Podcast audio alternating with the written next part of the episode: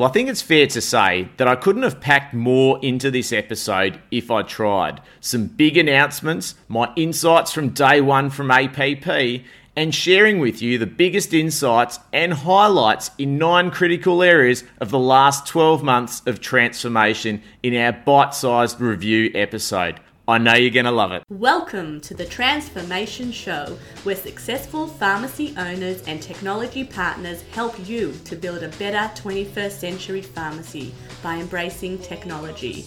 Here is your host, Robert Starr. G'day, everyone, and welcome back to Transformation, the only dedicated podcast in the world where pharmacy and technology collide to bring you, the motivated pharmacy owner, all that you need to build your smarter, more successful 21st century business before it's too late. My name's Robert Starr, your host and guide on this fantastic journey of ours, all the way through to episode 54 our anniversary show, and as you can tell from our intro, I'm just a little bit excited today to bring it to you. There's so much gold that we've been able to uncover in the last 12 months, and you're going to walk away from this episode with all the best bite sized chunks for you to take away and implement into your business straight away. I know you're going to love it.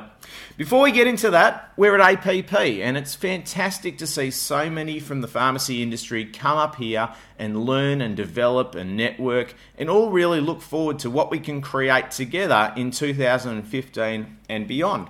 We heard from the health minister yesterday that's going to be challenging coming up, and there's going to be things that we need to deal with from the sixth agreement that are going to be challenging, but there's also opportunity as well. And I guess that's how we look at it ourselves as well. There's so many things we can do in our businesses independent of PBS and we really need to be focusing on that as well. And it was great to hear a lot of those opportunities. One of my favourite sessions yesterday funnily enough, on technology was from Paul Naismith on pharmacy megatrends. And, you know, he went through where ERX has developed and how ER, and electronic prescriptions will soon be the way of the past, but also the fact that the technology is present already overseas. There was a great example in New York where they've actually moved completely to e records and they did it very, very quickly because all of the powers that be came together. So, whether it was local pharmacies, groups, distribution chains, wholesalers, government, corporate, everyone worked together to make it happen. And it's really a good recipe of, I think, what we need to be transitioning to here is so many opportunities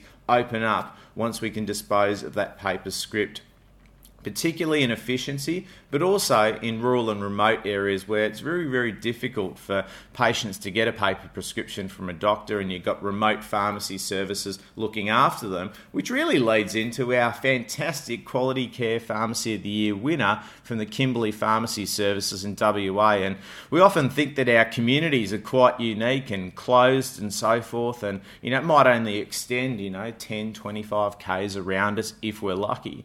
Uh, but they were servicing 29 different communities, which is right, quite remarkable. And uh, they do a great job at it. And I love hearing these stories. I think there was Outback Pharmacy at Broken Hill last year, and it's just amazing what obviously technology can help them with, but obviously what they can achieve uh, in such a great area, and obviously so many Australians depend on them. Absolutely fantastic.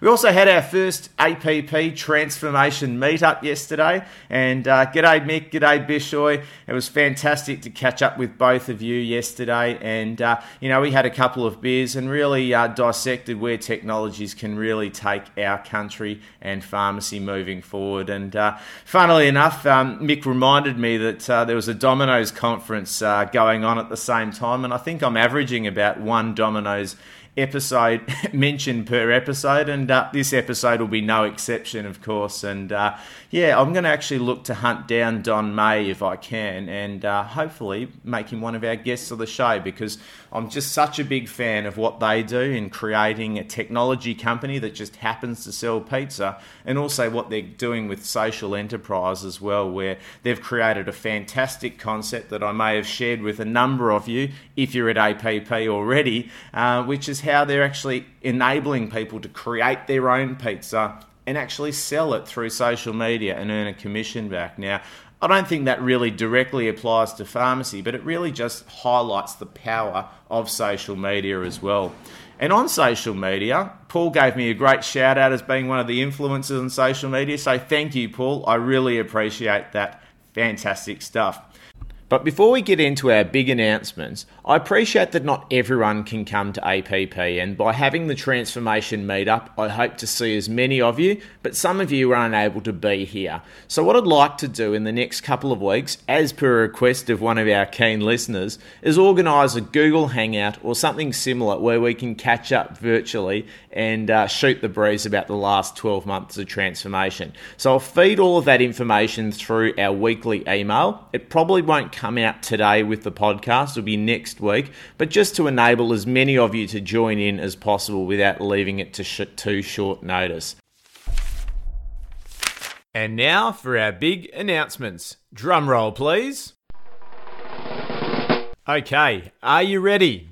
Announcement one. Everyone who's attended APP, and this may give you a reason to jump in the car and get up to APP if you can do it, is that inside your delegate bag is a limited edition copy of Transformation. A single only, limited edition, never to be repeated, and it's courtesy of our long term partners in Dace Innovations. And with Dace Innovations, if you visit them at stand number 60, you might find me there and you can get the book signed as well. But they're launching a game changing product, which is top secret, but you need to attend stand 60 to find out. Now, when you get your limited edition book, there's some limited edition bonuses over 12 hours and $800 worth of value. I can't tell you any more about that because that's top secret as well. So get along to APP if you aren't already and let's have a chat and uh, enjoy your bonuses. Announcement number two. So if you just heard that and gone, I wish I was at APP, but I can't, and I wish I could get a limited edition bonus. Well, you might be happier with this second announcement.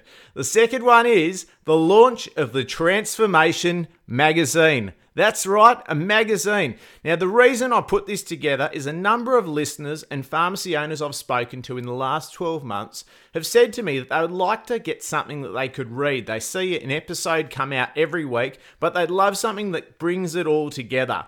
And so, this is what the Transformation magazine does it brings together all the best of a summary, insightful, actionable article, but also the multimedia content of a podcast and also video content to support that as well. There's going to be a real game changing product launched in the magazine as well. And you'll also find out why there has never been a better time for you as a motivated pharmacy owner to build your smarter, more successful 21st century business. We'll go through quarterly insights. So the magazine will be every quarter and it will cover the nine key business units that we talk about a lot with the Pharmacy Freedom Index of my money, my pharmacy, my team, my patients, innovation, my partners, IT systems, mobility, and automation and you'll be surprised that the majority of the contributors to the magazine are pharmacy owners as well. So you'll be able to hear from what some of the best pharmacy owners around the country are doing in these nine key areas and what they're doing really, really well. And supported by those 12 hours of interviews, some how to videos, and other media content as well, which is most importantly accessible on every device.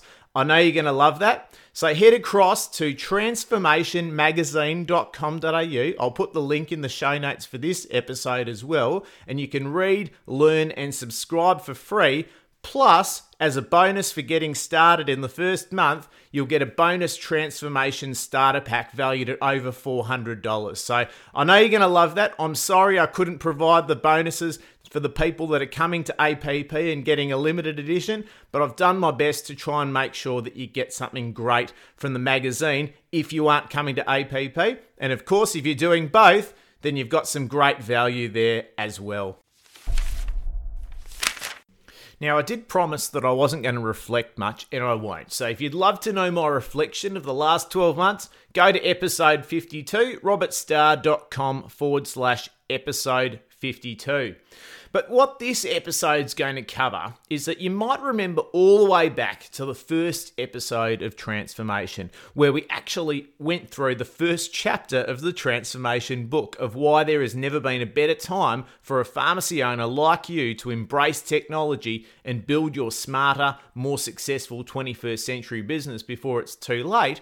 And what we've done in the subsequent 12 months is we've been able to flesh out that four step method of transformation and deliver, hopefully, an entertaining and educational discussion that you could be having with any of these technology partners or colleagues at any one stage. So, hopefully, that's what you've been seeing throughout the 12 months. I'd love to hear from as many of you as possible.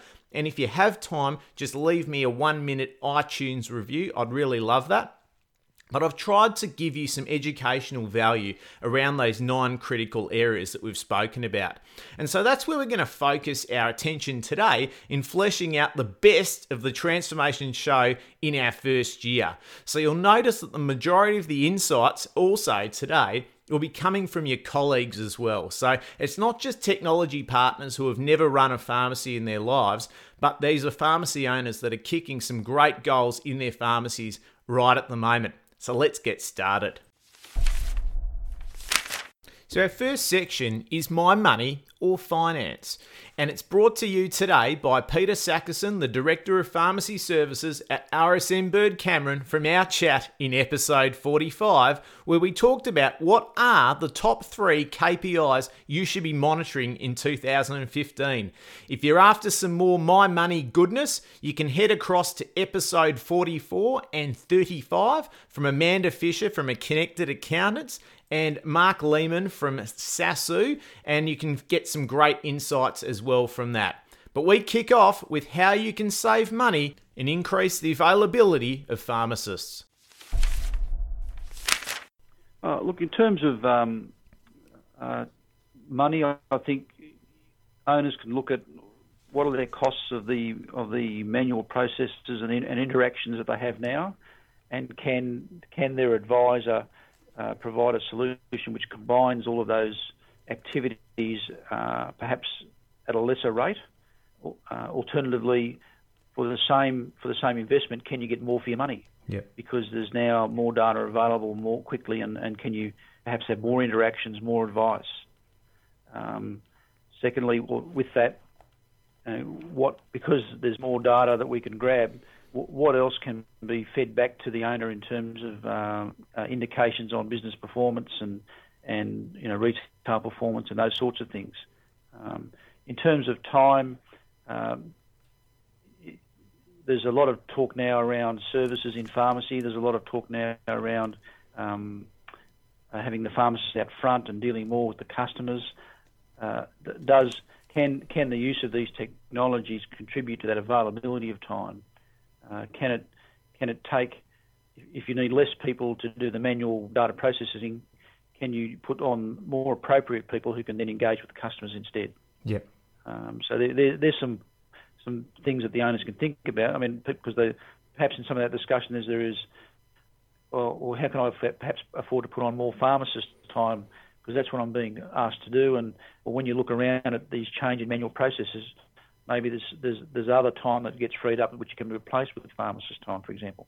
Yeah, and I think and I think that's the major consideration for any of our owners that are listening that maybe, you know, single pharmacist operator businesses where they're just wearing every single hat under the sun and that may include doing the data entry for the accounting system, doing the roster, doing the payroll. And, you know, there are, as we've been talking about on the show, a number of systems that can help you leverage your best processes so that you spend more time and donate that time back into becoming more patient centered and really becoming a better listener and a better problem solver, um, which you know uh, we always talk about as the the major strategic advantage I think pharmacists have right now. Um, and I guess the other thing in terms of understanding the information and that collaborative relationship that we've spoken about, um, how how is that translated or I guess put into into a, a dashboard for lack of a better word for pharmacists so that they can answer that age old question that I'm sure would have been fired at you many times over the years of, am I okay? How am I going?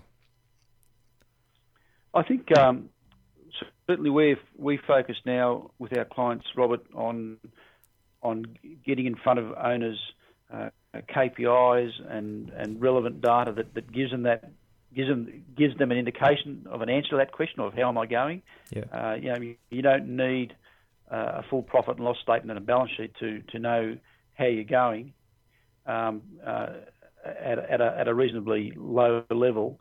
Um, and if you know, if you are following your customer count and your script counter, if you're if you're knowing seeing your average sale climb, if you're seeing your items per customer climb, uh, there's, there's, a number of KPIs that you can get in front of yourself uh, quite quickly, uh, and certainly uh, having them uh, placed there in a in a dashboard type environment is certainly certainly can be beneficial. Yeah, yeah, no, absolutely. And if you had to pick your top three as to you know which ones would you know be the best indicators that you know if if, if we've got listeners that are I guess starting to look at these relationships you know either independently or on their own, what would be those three things that you'd be looking at? That's a, a question without notice, but I'll give it a go. Um, my, my, top three, I think, look. Uh, I say that I've said many times that you know if your customer numbers aren't improving, you, are just doing everything wrong. Yeah. Um, so I, I, would have to say that customer numbers would have to be there. Yep. Uh, secondly, um, pharmacists are asked to do a lot of things in their business now to, to change their model, and so where what's the measure um, that um, captures all of those things? So what's the measure that captures your rate of generic substitution? What's the measure that captures your um, uh, level of the, the, amount of professional services that you provide your customers? And what's the level that captures you know, how well you're retailing? And I, I, I've come to the measure of uh, gross profit dollars per customer uh, because that, that is where that's the business end, if you like. That's everything you do, whether it's providing a service for a fee, using generics and getting uh, better, a stronger GP, and retailing better and um, and getting more in the basket. At the end of the day, if you're increasing your gross profit dollars per customer, uh, then that tells me that you're doing some or all of those things um, reasonably well. So I suppose um, there's uh, number two, if you like. Mm. I, I'd probably then, for number three, if, if I'm limited to three, I'd go uh, away from that end of the business to the other end, and that is um, how's my balance sheet looking, and am I uh, able to uh, keep my head above water? And I know the banks use traditionally an interest cover measure, which is uh, profit before interest divided by your interest, um, and they put covenants on uh, borrowers of a covenant of two, two times. Yep. So that your that is your profit should be twice the size of your interest bill. Um, you know, I'd like to see owners running at sort of three and a half to four times to make sure there's lots of headroom. Yeah. So if you like, if I was limited to three, I'd go with customer numbers, gross profit dollars per customer, and interest cover. So, section two is my pharmacy or operations, and it's brought to you today by Peter Ferros and the managing partner, Setri Gosgatlian, a Cincotta chemist in Blacktown, and also Peter's part of a business called Efficient Dispensary Designs. And we caught up in episode 31. And what we discovered was how you can start your journey towards a higher dispensary efficiency. Special mention in this segment to Adrian Cosman Jones, where we talked about Google Apps for Work, and Ian Bennett from Pharmacy for You, where we're talking about how you can get started in getting the digital brought into the physical store. And I start by asking Peter about what would be the starting point he would recommend to begin to improve our dispensary efficiency, which is, of course, increasing importance as our profit per prescription decreases. I guess to, to take our uh, our listeners on a journey, and I guess everyone's all at a different level. You know, some may have very small, compact dispensaries with a typical pharmacy dispensing system and also shelving systems as well. But um, Peter, I thought I might start with you with that one. Is that you know where would be the great greatest place to start for a pharmacy owner to really start to assess? You know, it's not just a case of showing up to APP and buying a robot and dumping it in. There's some great workflows and processes that I know that you've spent a lot of time in your career on. Um, so, where would be, I think, the best starting point for our owners? Um, they've got to, it depends upon the size of the pharmacy of what systems you need to do. Um, First of all, it is getting the workflow right of handing in a prescription. And for small pharmacies, that should go straight from the patient to the technician. Um, where if you have a counter in front of the dispensary, you're doing a two-step work process of getting it to the to the technician. Uh, the keying into the data is about 38 seconds, and therefore you've got to get electronic prescriptions going. All these comments are made in the in the background of the PBS cuts, and we're going to be paid less for doing our work, so therefore we need to eliminate workflow. So the thing is the keying in. Then you get your product selection times. So how you store your medications, you should have your high volume items close to your assembly point and the low volume items separate. So when we had Cincotta's at Blacktown, we put a Cincotta franchise into an independent pharmacy uh, nine years ago. Uh, by having a more competitive offer on front of shop, we then had more patients come in. So initially we didn't change the dispensary workflows because they are uh, effective for that level of turnover. The prescription volumes went up, so we put in stock flow, sloping shelves, so you had automatic date rotation of stock and you had backfilling so it was easy to fill the shelves. So you can reduce your uh, stock selection times from uh, 8 to 10 seconds to 2 or 3 seconds. You then put all your uh, slow volume items in a rhombic, a sloping drawer system again, so you get automatic date rotation. That worked okay when we were across the road in Blacktown, but the prescription volumes kept on going up. And we got uh, as we had to add more people to the dispensary, we got a we got a great deal of congestion, Robert. Yeah. With people getting one another's road. That's when we put the robot, the Robo Pharma, into uh, 106 Main Street, Blacktown, and it was up on a landing level behind the dispensary. With the robot, you can uh, use conveyors to bring it, so you're not util- using space in the dispensary you can put it away from there.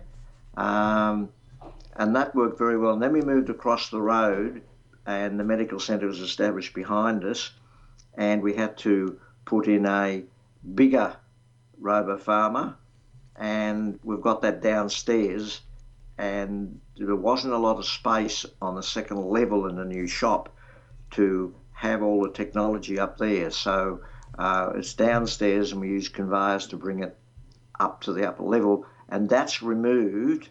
So the automation can get you with the Robo Pharma because it's a uh, channel system like a vending machine where you put press a button and the coke drops down. The Robo Pharma doesn't have an arm; it has channels and it delivers three products a second. So it's very very quick. Uh, those products come to you uh, from downstairs and we can then dispense upstairs with that, and that's removed a lot of the congestion out of the dispensary.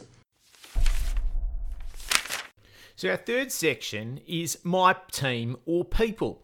And we caught up today with Michael Hazilius, the CEO of HRM Web, in episode 28 for a great chat. And we spoke about how do we improve our efficiency when managing our team performance and productivity. And also a special mention to Michael Robertson from the Pharmacy Guild of SA, where we spoke extensively about managed and integrated payroll. And Michael starts by listing the biggest problems he and his team are seeing in Australian pharmacies when managing their teams. I guess there's probably, look, there's a few key problems I think we see or, or challenges that we see in pharmacy.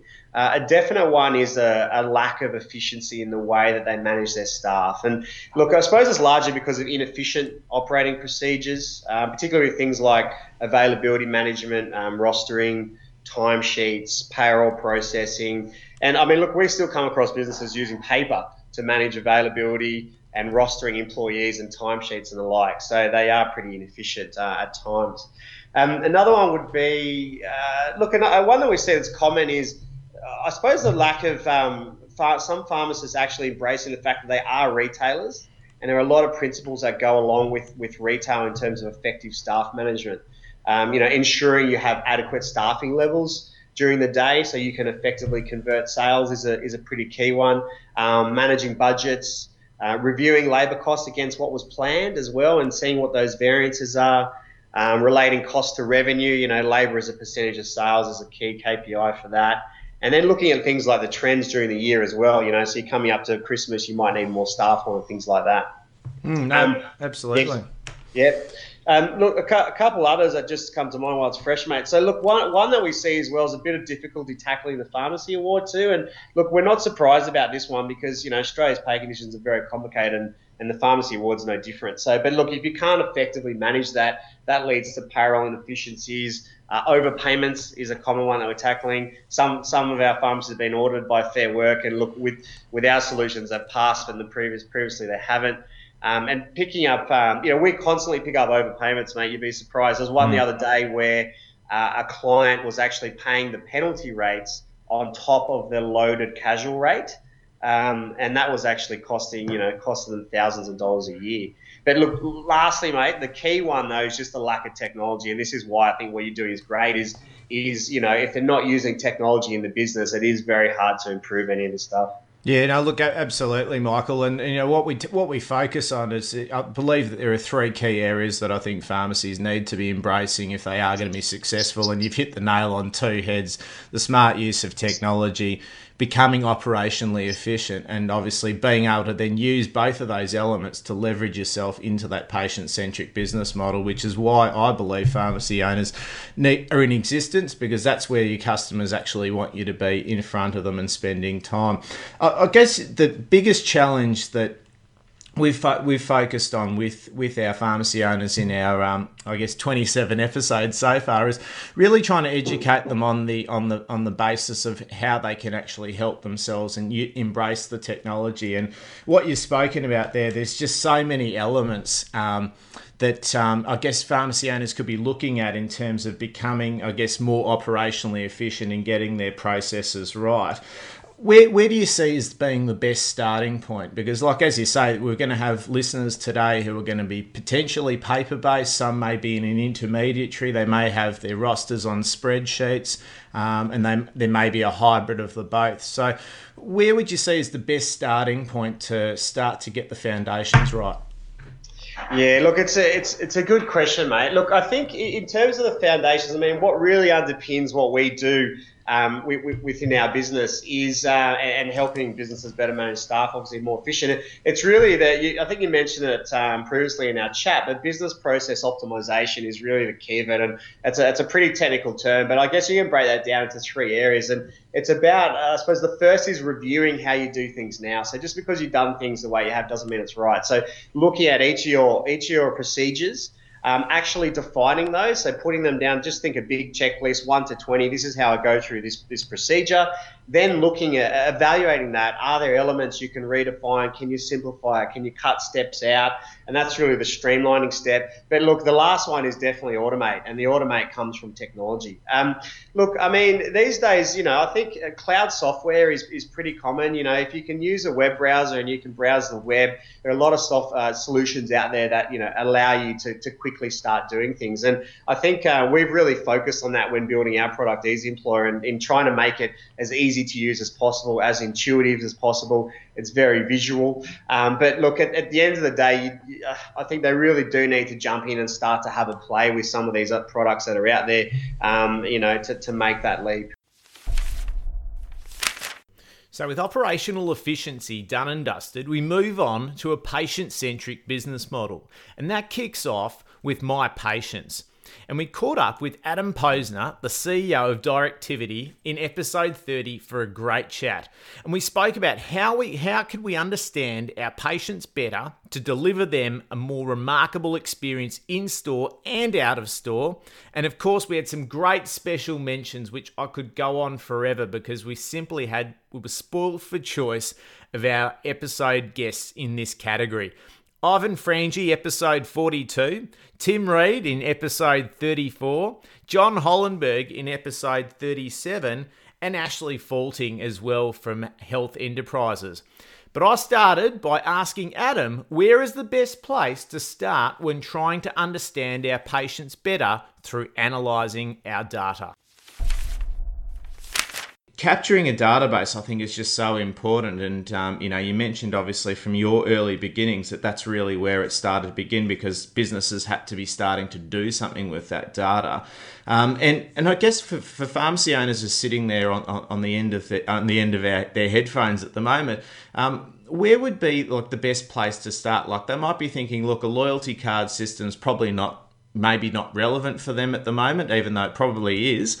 Um, but if they wanted to just start capturing a, just a basic database, um, what would be, I guess, your best advice to them? Well, I'd actually step back a second and say, well, why do they want to do that? They first really, because jumping, this is to me, when you get into asking customers for information, and then you say to yourself, oh, well, maybe I'll just send them a newsletter once a month. For what purpose? Yeah. So I always come back to think of the strategy. Is it to drive more sales into your business? Is it to get to know your, your customers better, like who buys what, how often?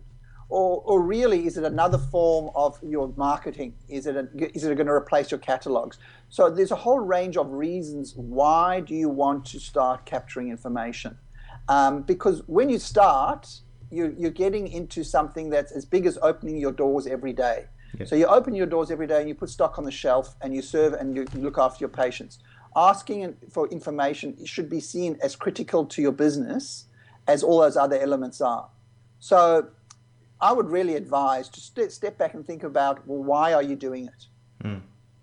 Um, and and I've developed a very simple um, infographic which your, your listeners are welcome to download, and it's free. Free. It's free there. It's a nine-step uh, framework which I have at uh, our website, theloyaltypoint.com.au, yep. which actually looks at the nine steps to a valuable loyalty program. And I give that out to all my clients. It's like a it's a one-pager. It's a beautiful way of saying this is the strategy. This is why we're doing it.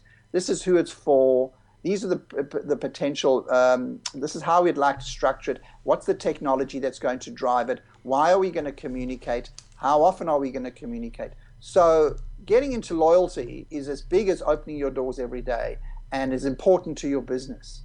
Yeah, absolutely. And uh, for our listeners, I'll, I'll grab that from Adam and I'll include a link in our show notes for that so you can uh, get hold of it if you just missed that um, that address. Um, and, and certainly, Adam, as well, like I think a lot of our pharmacy owners have just viewed marketing as just something you have to do. Um, it's something that other pharmacies do, so therefore it's something they have to do. And quite often we see, uh, like you say, newsletters that just get generated um, for the sake of creating one. Um, but I, I, I, 100% agree with you. It's really isolating that purpose of why you're doing it. And, you know, I've always been of that believer that, you know, you're marketing to your customers and your patients that you can't physically talk to one to one.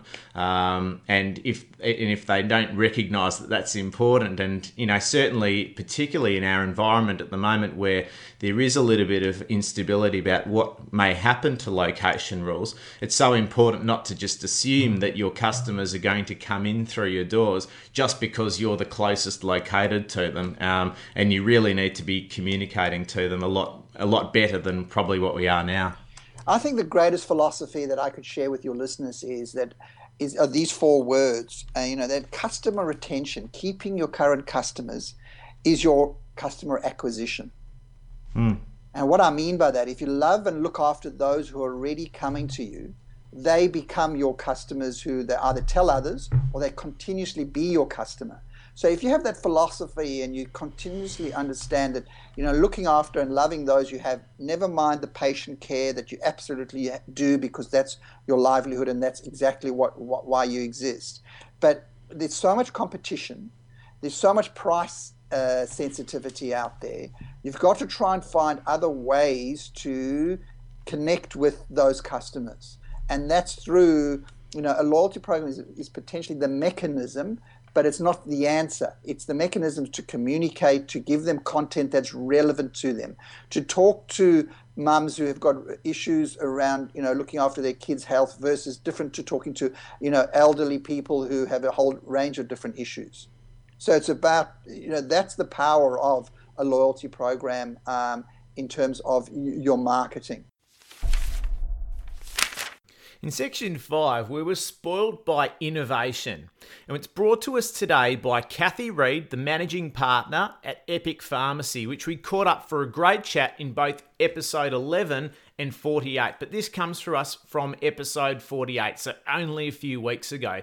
And we spoke about how to expand your pharmacy services via telehealth and special mentions to Morris Mizalowski, business futurist extraordinaire, we caught up in episode 52. Kos Sclavos, George Tambassis, and Jared Stevens. Certainly no shortage of pedigree amongst those. And I started by asking Kathy, what can we learn from Dr. Phil and Doctor on Demand over in the US? One of the ones you did reference was Doctor on Demand in the uh, in the US. Um, can you tell our listeners a little bit about how that works? I know it's got a very high profile uh, founder in Dr. Phil, uh, but why is that seeing so much traction over over there? Look, I think Doctor on Demand is a really interesting story because it's actually it's actually illustrating that it's meeting a need of patients. So the basic premise is you download the app to either your iPhone or your Android device. You set up a basic account, which is um, includes credit card details to pay for the consultation and a basic medical history that you outline, and then you basically just push the button to say you, you wish to see a doctor, it's a $40 fee for a 15 minute consultation. And on average, you're connected to a GP within, uh, within two minutes. So it's really opening up that access to a doctor wherever you are located geographically.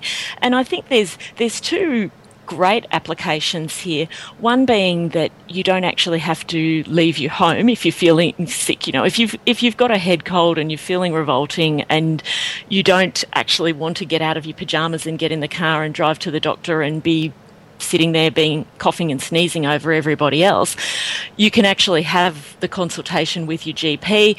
With the American system and the way that it works, the doctors can prescribe and have that prescription sent to the pharmacy. Um, they can do referrals. I think that, I think they were saying they can treat 17 out of the 20 most common reasons for a GP visit. But I mean, obviously there are some things that still require a physical examination, and and they those aren't there. Any any conditions that require the treatment of any narcotics or, or drugs of dependency. They won't prescribe those over the phone. But, you know, your basic coughs and colds, your repeat prescription requirements, um, there's a lot of things that can be really easily treated that way. And it's very, it's very easy and convenient for the patients. And it, it's, it's taking off like a rocket. Mm. And obviously, being downloadable via a smartphone application, it can be done anywhere, anytime. Yeah. And what I guess we've seen, I guess maybe the precursors of what we've seen in Australian pharmacies have been the doctor via Skype and so forth, but that's really been an in pharmacy Skype doctor consultation.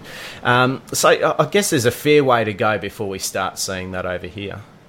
Look, I, am not sure. I think it's interesting to see how um, how quickly this space is moving, and there's. I think the thing that's really flipping some of the, the way things have been done previously quite quickly is is patient driven demand.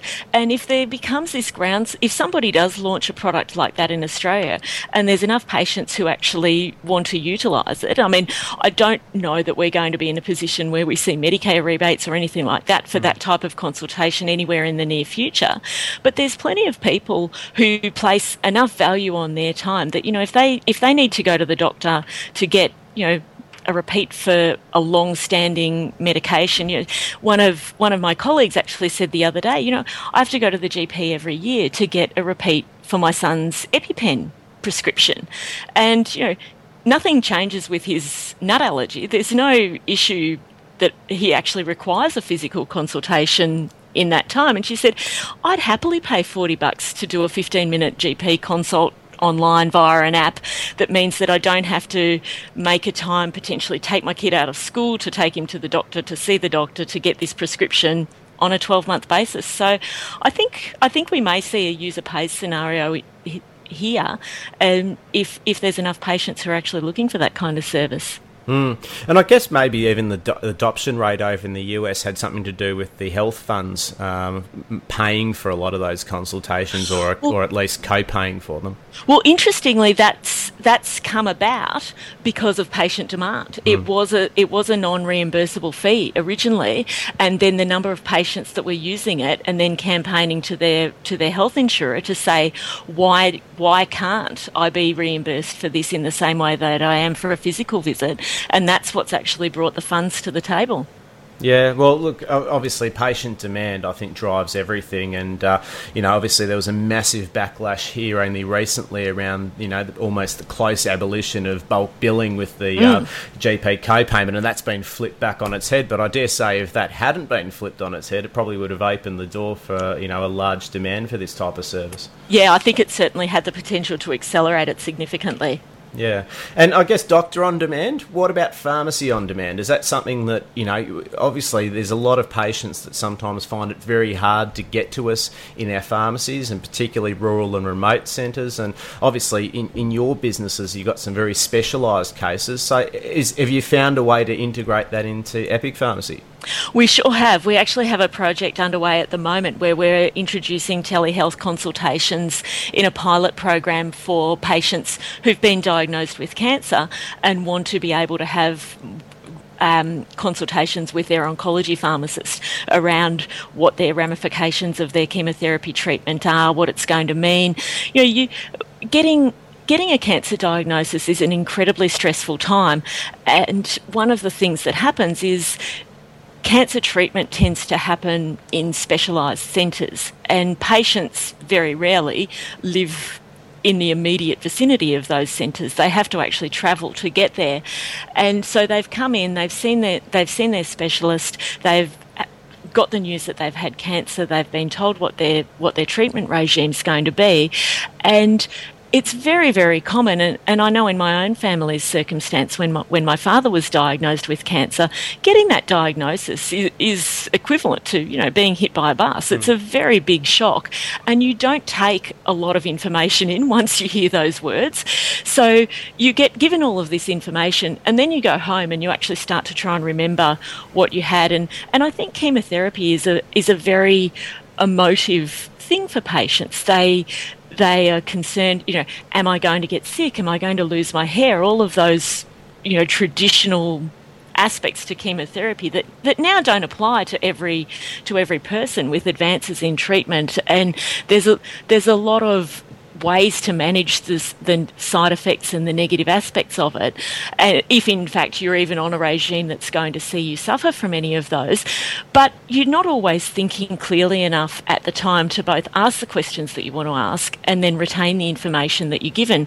So we think the option for patients to actually be able to then book a telehealth consult with their oncology pharmacist to talk through those questions once they're through that initial shock or and even during the course of their treatment treatment after they've had their treatment and gone home, if they're experiencing something that they're that they're concerned about as a side effect, or they're wanting to know, are they managing this well, is there a better way that they could be doing it? For them and their family to be able to have face to face access with that specialist oncology pharmacist is something that, that we think, and certainly the the initial patient um, response to being asked as to whether they'd be interested in that survey has been very positive. So we're really looking forward to getting that up and running in this first quarter of this year, and uh, you'll we'll certainly be uh, we'll be reporting back on how that goes.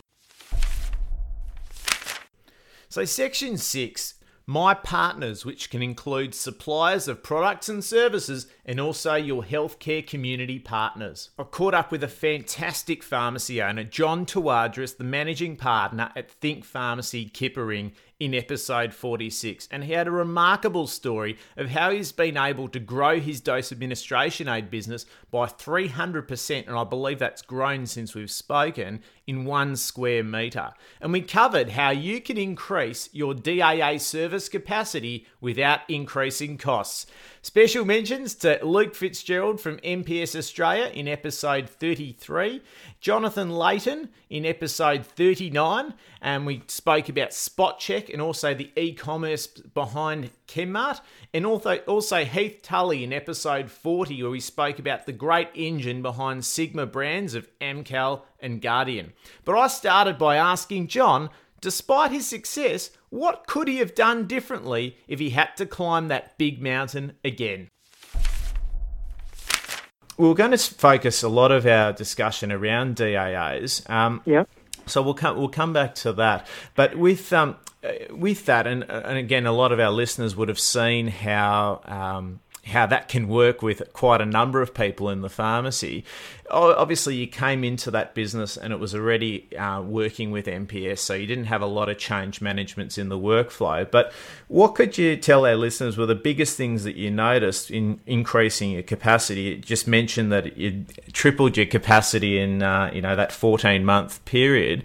Um, yeah. So, what were the biggest challenges that you had during that period? And uh, was there anything that you would perhaps do differently? Um, if you had your time again? Well, uh, funny you should say that because the, one of the two personnel that decided that um, being uh, alongside us here isn't isn't going to be working for them was my um, the pharmacist that was doing MPS. Um, uh, and uh, she was looking after the 120 patients. Uh, so we had to find somebody who was um, uh, who's reasonably onto it uh, and uh, willing to learn. and the funny thing is, is that we actually took, um, well, we, we, took somebody from a, uh, from another Think pharmacy who was uh, finding it difficult because of the working hours and um, her her kids having, you know, she, she's a single mother with with uh, who's time time strapped pretty much, and uh, she was really looking forward to growing and uh, uh, and making sure that she's she's doing everything that she can, um, uh, and uh, she knew nothing about MPS. She hardly dispensed the script before, and uh, luckily, with with the training that MPS provided, um, uh, she took about two weeks to get the ropes of what needs to be done. Um, obviously, again, there's always teething problems, and uh, there's always problems at the very beginning until somebody's on their feet. Um, and uh, she took that on board, and uh, she flourished. She flourished quite well. Uh, it was the fact that um, some somebody who wanted to take ownership of something and really make it their own and uh, and really help it to grow and uh, not just only that she felt that it was her duty to look after the people that she was looking after. Obviously, she was working closely with a pharmacist. Everything is getting checked. All the legalities are being ticked. Um, but it was uh, enormously helpful that somebody who actually wanted to go into something, and there's, uh, I'm sure that there's a lot of people in the uh, that are looking for jobs at this point in time. Mm. That w- that would love to have something that they can actually call their own and actually go in there with all guns blazing.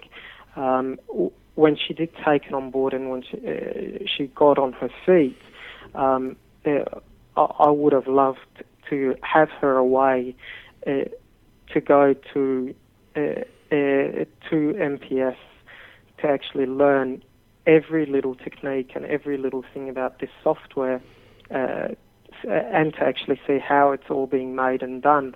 That way she could actually gra- grasp the whole thing. But uh, it actually ended up happening uh, a few a few months ago, anyways. Um, but yeah, so in terms of in terms of learning, there, there was a lot to learn, especially that we were pretty much starting brand new in that part of, of the business. That it was a brand new person, ne- never touched MPS, um, and we had a brand new business plan. And uh, what we would have done slightly differently is that we would have made uh, the plan very clear from the beginning of how we're going to grow, how we're going to consolidate, how we're going to review, and then do the exact same process uh, on a on a quarterly basis and review on a quarterly basis. We were lucky enough that with all the changes that we did within the pharmacy, uh, people started getting very comfortable with the with the people that are here, with the, with all the the, um, uh, the staff members here, and they started listening to the to the things that we had to offer. So, section seven, which is the beginning of our third key pillar of how to scale and grow by utilizing smart technology. And it starts with IT systems.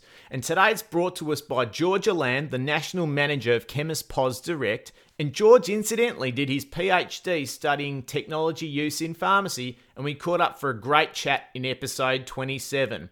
And we covered how you can leverage the latest and smartest technology in your pharmacy. Special mentions go to Paul Naismith, the CEO of the Fred IT Group, and Andrew Hall from Minfos. I really wanted to include George's because it's not often that anyone does a PhD on the technology in pharmacy. And I started by asking George what, in the long history and experience of technology implementation of Chemist POS and from his research, has been the best example of technology use in a pharmacy to date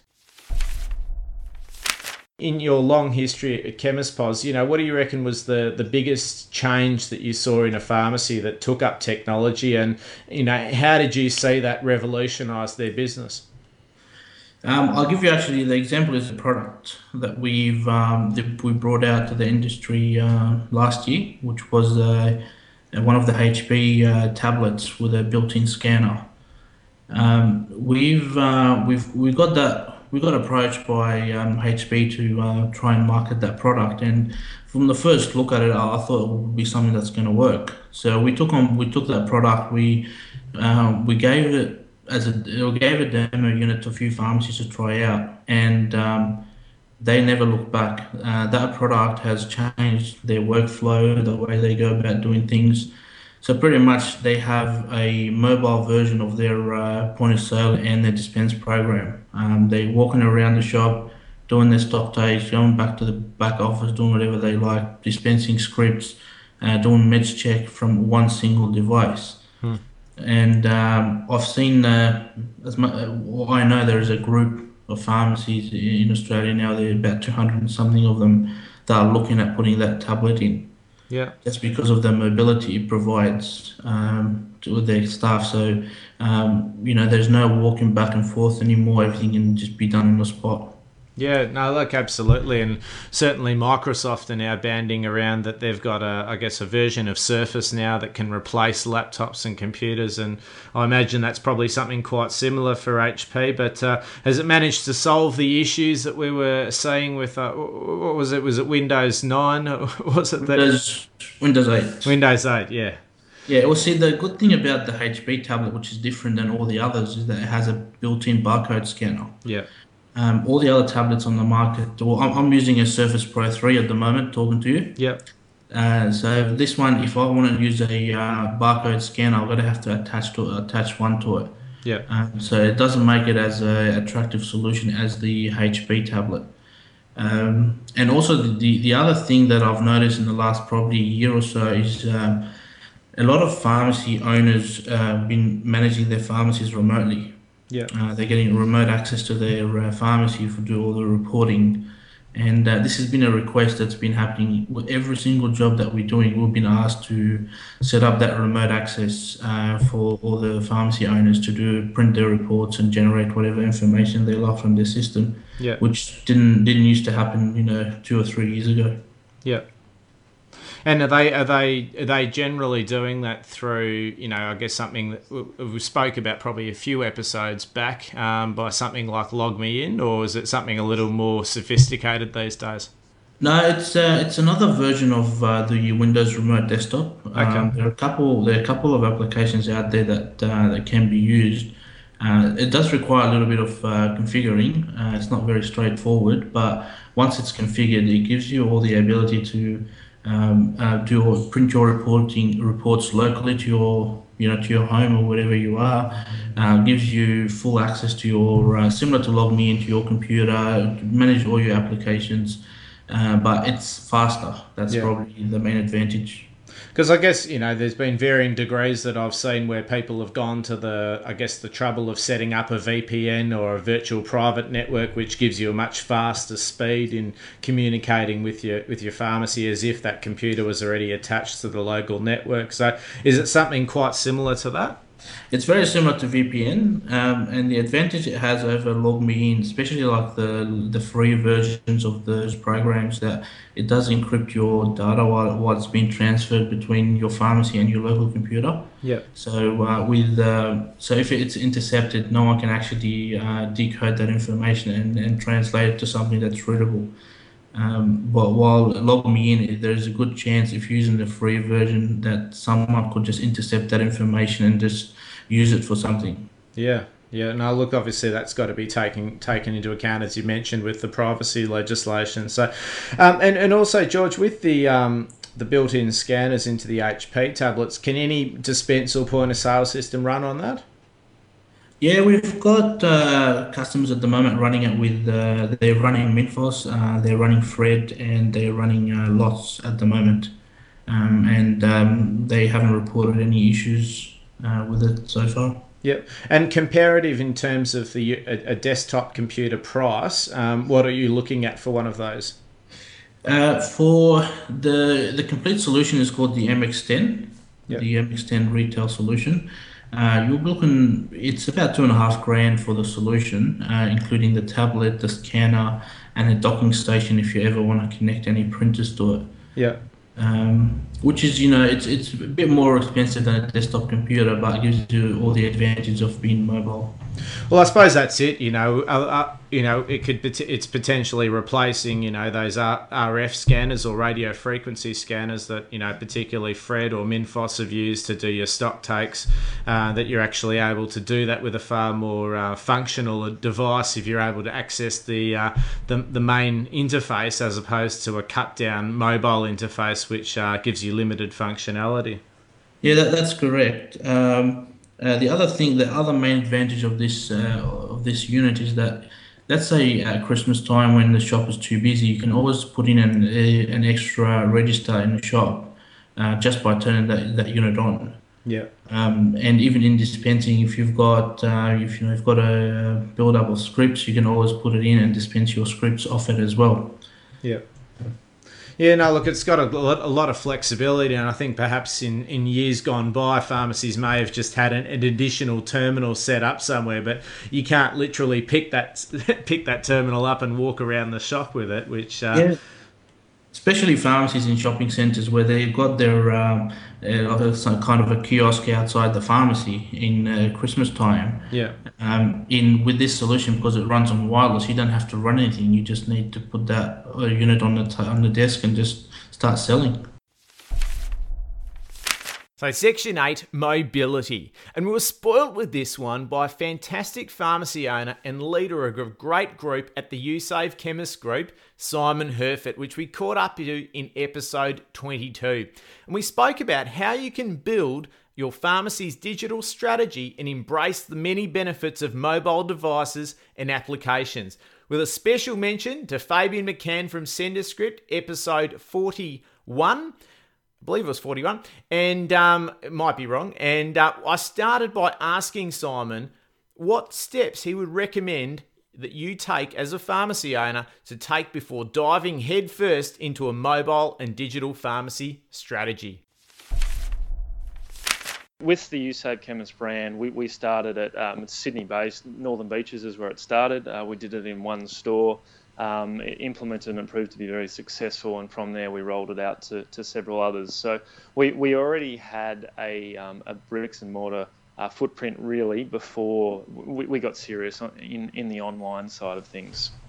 So um, we, we had a model, we had promotional tools, we, we had you know the, the, the stuff that makes a brand successful in, in a bricks and mortar sense. Yep. What what we did then was leverage uh, that promotional activity and philosophy. Um, and, and try and apply that into into the online space so that as, as we sort of mentioned much earlier in the interview that it's opening us up to the markets that we physically wouldn't have otherwise. So we, we knew the model was successful, we knew the promotional tools were successful. We, we're very simply just exposing a much larger um, customer base to, to those principles. Mm.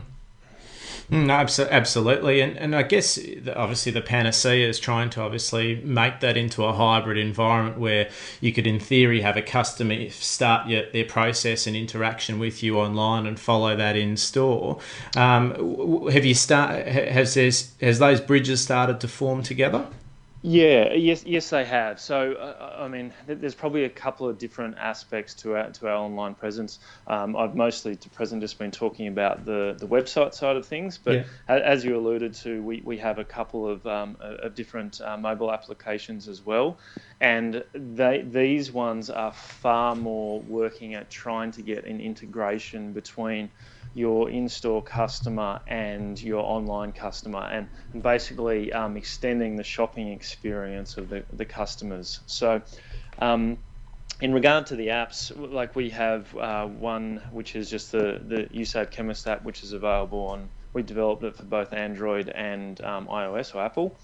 Um, from from that application customers have the ability to do a um, uh, they uh, can shop, so they have full access to the full e-commerce platform, um, and which gives them that mobile convenience to do so. Of course, it's also got uh, we, we put some unique offers on there to you know to, to ensure those customers are are treated specially. Um, what alluding to more what you were saying before. Um, the second app uh, we we've developed is simply a QR code reader. Um, I'm not sure most of your listeners are probably aware what that what they are.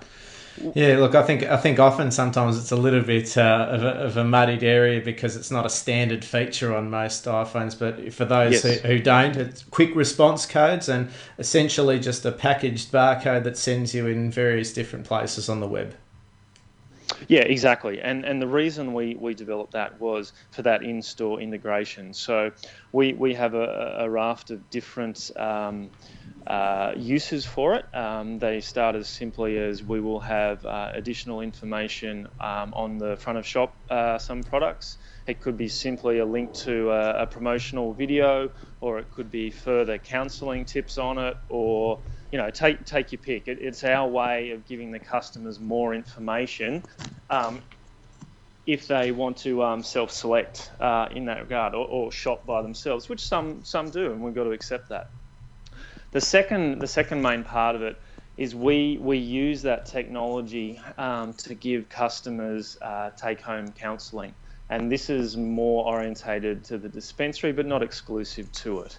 So what, what we have is we, we have uh, a whole raft of uh, videos that we've done, uh, which involve a pharmacist basically giving uh, key counselling points on um, different different categories. It could be simply say a steroid cream, or it could be a, a you know Ventolin inhaler, or you know take your pick. There's a whole raft of them. And what it means is we give the customers, obviously they get the in-store counselling, but we can send them home with with this little card that has the, the um, QR code on it and means they can recap on the points we've talked to them about in a manner that really hasn't been done by anyone else. Normally they're sent home with a bit of paper. Mm. So, yeah, we, we, are really trying to evolve it and, and make it stand out.